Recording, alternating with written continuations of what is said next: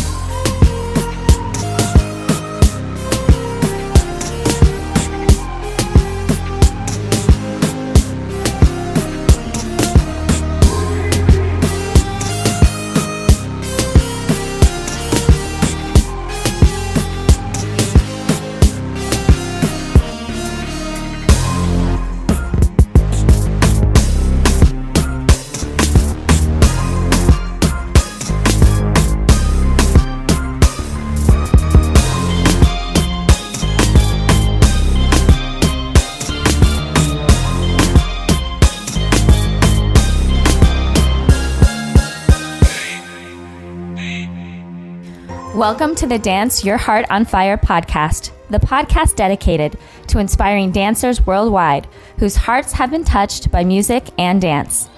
The universal language of dance and music is spoken by many of us throughout the world. We want to motivate the dancer in you by sharing stories, insights, and ideas to enhance your journey. Join us now with your host, Charles Ogar. Hello, hello, everyone. This is Charles with the Dance Your Heart on Fire podcast coming at you with another episode. As you can see in the title, I'm going to be sharing eight tips for my Kizomba leads out there who are at different stages in their learning and growth as Kizomba dancers. In this podcast, I wanted to share some tips with you that I've learned across my journey that is still going sharing some tips that if I could go back in time, I would definitely tell myself as I started to learn Kizomba. And I'm sharing these tips with you guys to kind of share my journey and kind of tips and quotes and experiences that have helped shape my lead thus far. And the goal for that is for you guys to take that information, that experience, um, my frustrations, my faults, my lessons learned to apply to your dancing so you don't have to go through the same struggles and you're able to really improve your lead and grow your lead and get as much satisfaction and growth out of your kizomba as possible. Um, it's my goal to kind of inspire and, and motivate you guys and encourage you guys. So, this is the motive for today's podcast. It's just going to be me and you today. And this goes out to my Ambi leads as well for those of you who are learning how to lead and follow, especially those of you here in the US. Um, this is for you as well to share my insights, and I hope you guys take a lot of value out of today's podcast. Without further ado, let's go ahead and jump into the first tip. First tip is going to be increase your self awareness. Um, towards the beginning of the year, I did a podcast on how to increase your self awareness in your dancing. And I have a series of questions here to ask yourself to know exactly what is it that you want to do with dance, you know? Um, you have to ask yourself, why is it that you're dancing? What kind of satisfaction do you derive out of your dancing? Do you like meeting the new people? Do you like traveling? Do you like challenging yourself? Is it one of those things? Is it a combination of those things? I feel like finding your why is really important and acknowledging that why so that way you can continue to find what is it that you like about dancing and so you don't lose sight of that. Sometimes we don't ask ourselves those questions and we just kind of show up to different dance functions and show up for private lessons, sometimes we get lost and we forget why we started in the first place. What is your learning style? I think sometimes leads run into a lot of frustrations because they don't know exactly what's the best way that they learn. Or if you find an instructor that really caters to the way of your thinking, um, definitely continue to follow that instructor. Um, don't get discouraged because you can't find an instructor that really caters to your learning style or find an alternative like find out if you are a visual learning if you're more audio and if you're able to communicate how you learn to the instructor. Hopefully that instructor is able to cater his teaching style to maximize your learning potential. What elements in the dance inspire you? What elements of the dance discourage you? There are all different types of ways to show up in the dance scene. I think it's really important to know what exactly gives you that euphoric feeling that we all know in dance and find ways to hone in on that and find the things that also discourage you and avoid those things. Um, I hate it when I see people and leads that have lots of potential into the dancing, but for one reason or another, they get discouraged or they get bored and then they step out of the scene. And I feel like as much work as we're trying to do here, especially in the US to grow, to get you curious about Kizomba, and we kind of lose you in that regard to becoming a Kizomba addict because you get discouraged. So, discouragement, we can't avoid that, but I feel it's important to, if you know what discourages you, don't put yourself in those kind of environments, you know? Also, I think it's also important to know what is your goal with dancing? How much time are you willing to invest? How much money are you willing to invest? How much energy are you willing to invest into your dancing? There is no right or wrong answer, but I think it's really important to know exactly how much you're willing to, to put forth into your dancing to grow your dancing. And I'm pretty sure you guys have heard me say before in previous podcasts that it's really awesome to see how dance puts you on this path of like self discovery. And with that self discovery, I think it's really important to find out who you are. And I feel like dance is one of those ways to definitely expedite that process versus what your nine to five job may or may not be. Um, but yeah, I feel like the more you are able to enhance your dance journey, the more you're able to get personal satisfaction and personal growth out of that. Jumping into tip number two don't underestimate the power of solid basics. I did a podcast with Nemanja not too long ago, who was an instructor out of Estonia. I got the chance to meet him at the Vegas Kizomba Festival earlier this year. In that podcast, he shared a quote that has stayed with me till today, and I've used it a lot in my workshops. And that quote is The basics are the first thing that you learn and the last thing that you master. And that has stuck with me for the last couple of months now. And I think it's going to stay with me for the next couple of years because you are always polishing your basics, and the basics help you propel you into higher, more intermediate, and advanced footwork, moves, concepts, patterns, what have you, you know? I think it's really important to revisit your basics as you push your comfort zone with more advanced movement. I think it is it doesn't serve you to only focus on the advanced movement without revisiting your basics. And I know it doesn't sound sexy, it doesn't sound cool, but even with myself, um, over four years of, of dancing Kizomba, I still find myself really becoming aware of like my weight shifting, even in basic one, basic two, my saidas. Um, it's really, really enlightening to know that you're strengthening your basics. At the same time, it helps you implement more advanced movement. There is no shortcut around that. I also believe that as you continue to mature and as you continue to grow as a lead in Kizomba, you're going to realize that it really isn't so much about the quantity of moves that you know it's really going to be based on the quality of your movement. If you can do both, that's awesome. It's important to have a good set of moves, you know, but to think that you need to learn a thousand moves to become a good Kizomba lead, when in actuality, if you have a good set of maybe five to 10 moves, but you're able to lead those moves super well, super confidently, super musically, you can become a very good lead. So my advice to my previous self would definitely be to focus more so on the quality of the movement and not so much on the quantity. And focusing on the quality of the movement, I feel inspires more creative improvisation to create new moves. So, focusing on that quality, guys, is definitely going to help you propel your dancing. Tip number three is going to be practice with a purpose. And this is where I see a lot of leads, I guess, kind of not follow through. I see so many leads in my workshops. I see so many leads at these festivals, uh, leads that take privates with me, and they're willing and they're hungry in that one hour or however long I'm with them to really learn and get that movement down. But taking privates by themselves and not following through with practice is almost like not even, is almost a waste of time and money. I feel with proper practice is going to be so crucial to your de- development. And the reason why I say practice with a purpose because myself before I said, okay, let's get together and practice. And I have my practice partner, but there wasn't really an objective. What are we focusing on? What are we trying to improve?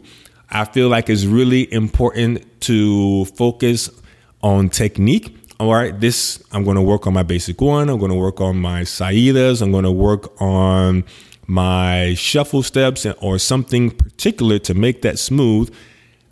I think it's important to separate those kind of drills and then also separate and give yourself creative, quote unquote, sandbox time to where you really get to test your creativity and test your musicality doing different moves. I struggled with that a lot when I was learning of like getting everything kind of jumbled into one. But um, the advice that I give to a lot of leads is to separate those two. Be technical, focus on that, focus on your basics, and then on the flip side, also give yourself some fun time to kind of really become yourself in your dancing and and give yourself that purpose when you're practicing. With that being said, I think it's really important to have several practice partners. I have several practice partners that I practice with especially since I don't have an official partner. But I feel like having several practice partners allows you to at least get some practice in when one of them is traveling or sick or can't make it that week for whatever reason. You have backup partners. If you're able to meet with several practice partners a week or per month, I think is really important. I like having multiple practice partners so you're able to test your lead with different follows and really make sure that you're able to lead certain movement with, with different follows it's one thing to be used to leading a particular girl and having that girl get acclimated to you versus leading a girl who really isn't familiar with your style. Are you able to be clear to a follow who doesn't necessarily know your style like the back of her hand? And so I feel like dancing with multiple practice partners helps you kind of have that perspective of being able to adapt um, as you become a better and better lead, you, the more you're going to be able to compensate and adapt with different types of follows. I think it's also important to understand with practicing with the purpose your mental capacity limits. In the dance, we kind of have three main focus areas. We have to be aware of ourselves, we have to be aware of our partners, and we have to be aware of what's going on with the music. And many times in my workshops, if I throw, okay, focus on yourself, focus on your frame, focus on your footwork, focus on your follow and her weight and where her weight is. And then on top of that, focus on the music. A lot of guys, they can't handle all that information all at once. This is why it's so, so, so important to practice. So that way, once you are more confident with your basics by yourself, that is one less thing. It doesn't take up so much mental capacity to operate you by yourself with that added space of mental capacity, you're then able to focus on your partner. As you focus more on your partner and you practice more with your partner, the easier it becomes. And then now you create more space in your mind and you're able to focus on the music. I think it's so, so, so important. And I feel like a lot of guys limit themselves because they're not practicing on their own. And then their mental capacity is always full without being able to juggle those three main focus areas. And it shows in their dancing, you know? In some of my previous podcasts, we talked about the four stages of learning from unconscious incompetence to conscious incompetence, conscious competence, and unconscious competence. And this is a cycle that you're going to be repeating over and over again in your dancing. It's one thing to be aware of the things that you need to do, the things that you want to do. And it's one thing to kind of reach a, a stage where it's so effortless, it doesn't take up that much mental capacity, and you're doing these things by second nature. I think it's so important. And my last note or my last tip here on the practicing with a purpose is to record yourselves. It is so, so, so, so, so imperative to record yourself because as a lead, guys, you have to realize that you are completely blind to how your lead looks if you're not recording yourself. And recording myself has uncovered so many things that I realized that I'm doing that I wasn't aware of, uh, where my foot is placing, um, my posture, where my frame is, and so many things are uncovered by reviewing the videos of yourself. I know it's not the easiest thing to do, but I would highly recommend opening up a Dropbox or a Google Drive account to save these videos over time. Invest in a camera that has a separate memory card so you're not always trying to depend on the memory of your phone to record all of your videos. Uh, I myself, I bought a DSLR camera for recording lots of video, and I have an SD card that's a 128 gigs, so I can record tons of video.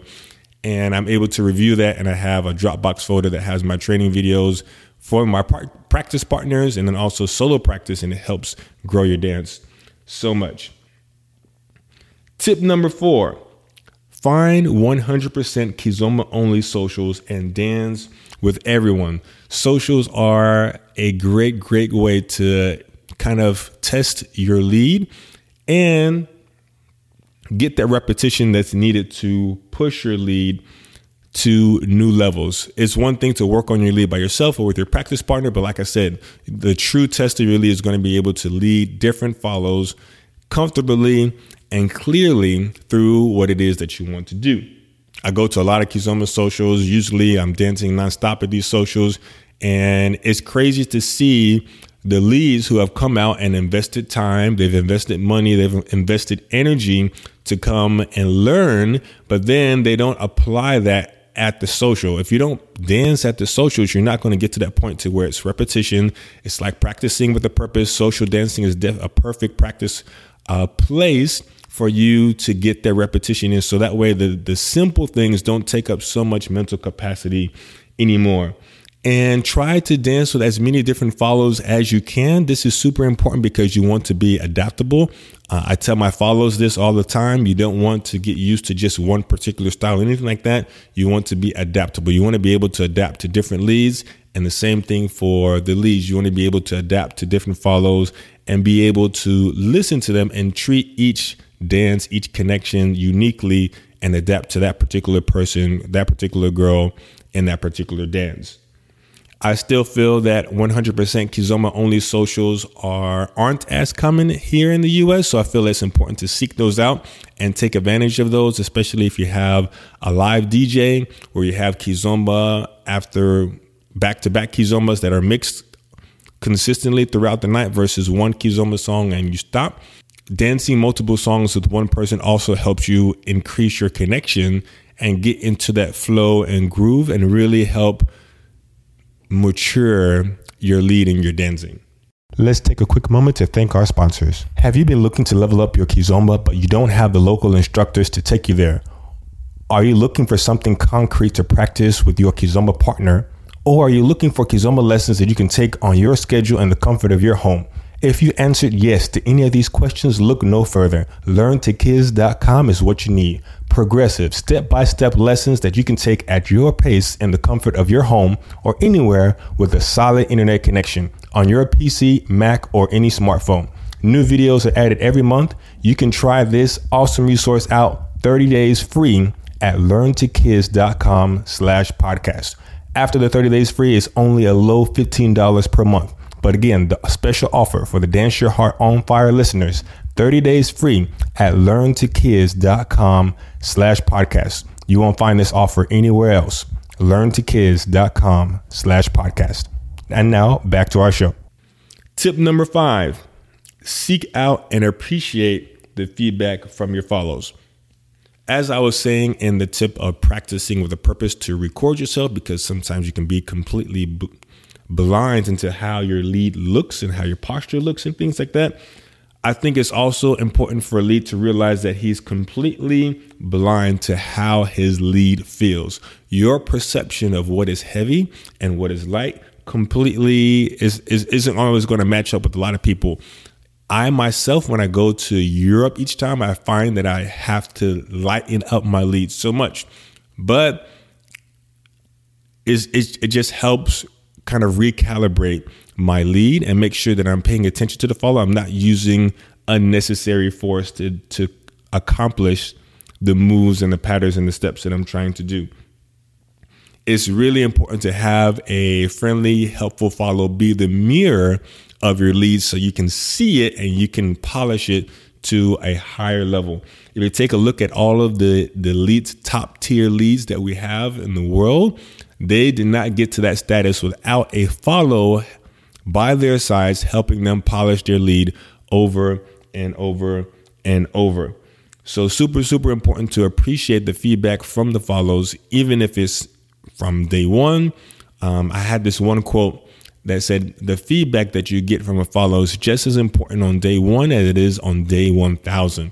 Just because you're a more advanced lead doesn't mean that you don't need feedback from follows anymore. I seek out that follows even at this stage in my dancing, and it just helps polish your lead so much more and pick up on little intricacies and subtleties that you weren't aware of before. Tip number six being present. This is something that did not come as easy to me over time.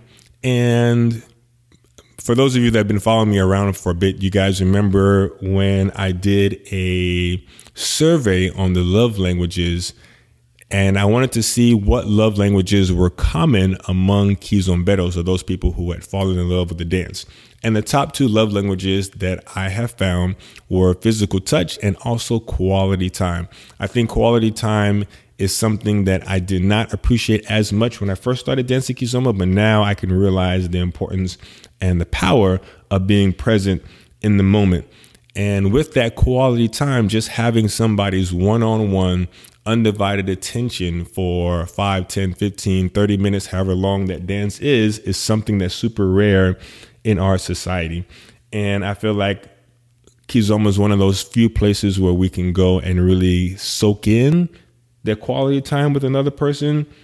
And I feel like the first step into being able to connect with somebody and being present is like just being willing to. And that takes, again, some self awareness and also being willing to connect with another person on that level. One of the quotes that have stuck with me over the years was from a private lesson that I took with Jao Rocha, who was an instructor uh, in Spain. And he mentioned the subtlety of dancing at the bottom of your breath. And this was because I found myself not breathing in my dancing because you're getting nervous and you're thinking about it a lot. And then sometimes we forget to breathe. And I feel like the breath is the connection between your mind and your body. So if we have a calm mind and a calm breath, then we can have a calm body. And that's allowing us to be super smooth and connected and picking up on the little subtle things with our dance partners. Another quote that kind of enhances this is like the dance is what happens in between the steps. So, yes, everybody can do the same steps, the saidas, shuffle steps, syncopations, what have you. But what's going to give you your own unique flow, I feel, is the energy that you bring to the dance. I feel being willing to be present with another person definitely enhances and opens up the door to amazing connections that you can have on the dance floor. Tip number seven is definitely going to be taking care of your personal hygiene, guys. I can't stress that enough. I still get a lot of comments and say things like that um, from the ladies about guys that aren't taking this seriously or aren't taking it to the level that they can strive to smell as good as possible. So that means taking care of your breath, brushing your teeth, mints, gum, mouth, mouthwash, go overboard. I don't think you'll be sorry. making sure that you have a good smelling cologne or essential oil or something, some scent that'll be nice, and fresh clothes. So that means don't come to a Kizomba social after you've been to the gym already. Put on a fresh pair of clothes, and the ladies will appreciate it so much. I think once you are able to smell good, then that just opens up the door for the lady to be able to relax and really truly connect with you in the dance.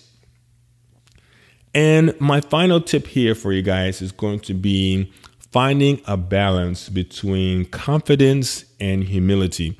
I usually see that the guys, most guys typically fall on two ends of this spectrum. Usually, guys are on one side to where they feel like they got it, they don't have to learn anything else, they're good, and they're kind of walking around and dancing with this ego that they're really, really, really super good dancers.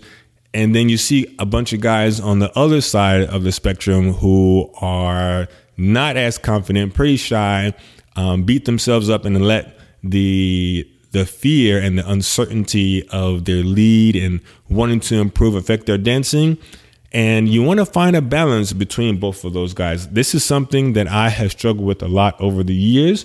Um, you can't dance beating your chest, kind of like with this confident bravado, if you will. And you also can't dance with your tail in between your legs. You have to realize that there's always going to be something to improve in your dancing, but you have to put your best foot forward each time. Your comfort zone is going to continuously shift as you grow as a lead. So you are never arrived to this one destination. So love the process of continual growth to keep learning and things like that and know that that's normal. Bring your best at that particular point in your dancing. Um, own where you're at, but then also always be humble to continue to learn and be a student. I remember taking a private lesson with Felicien, uh, Felicien and Isabel, and one of the things that he noticed in my dancing is that I was dancing as if I had to prove something. And so he told me, stop dancing like you have to prove something. And that stuck with me over the years. And over the years, I've also been reading different books and things like that to kind of become a better instructor. Um, one of these books is called The Practicing Mind by Thomas Sterner. And a quote in that book was that has stuck with me over the year was art is infinite. And in the book, he was talking about learning the piano, but any particular art, um, from dancing to singing to writing to playing a musical instrument, is going to be an infinite. Um, the human expression is infinite. So there's always going to be improvement. There's always going to be something to grow upon, you know? And I feel like we're never going to arrive. And, and that's why the quote of it, it being infinite is kind of really um, it really changes your perspective of trying to get to a particular destination versus hunkering down on the process of continuing to improve and growing your craft. And on that note, that will wrap up our podcast. I really hope the leads found value in these lessons and, and quotes that I have that have stuck with me over the years. And I hope that you guys come back to this podcast when you're feeling a little discouraged, or come back to this podcast when you feel like your ego is coming up unnecessarily. I hope that you guys are able to share this podcast with your friends, and I really hope it enhances your growth. I hope you guys learn from my lessons and struggles, and we'll see you guys in the next podcast. If you have any comments or stories that you'd like to share with me, I'm all ears. You can send me an email at charles at neokizomba.com. Thank you so much for listening, and we'll see you guys soon. Thank you for checking out the Dance Your Heart on Fire podcast today. Be sure to check out neokizomba.com for links to everything that we chatted about today, as well as some awesome free resources to enhance your Kizomba journey.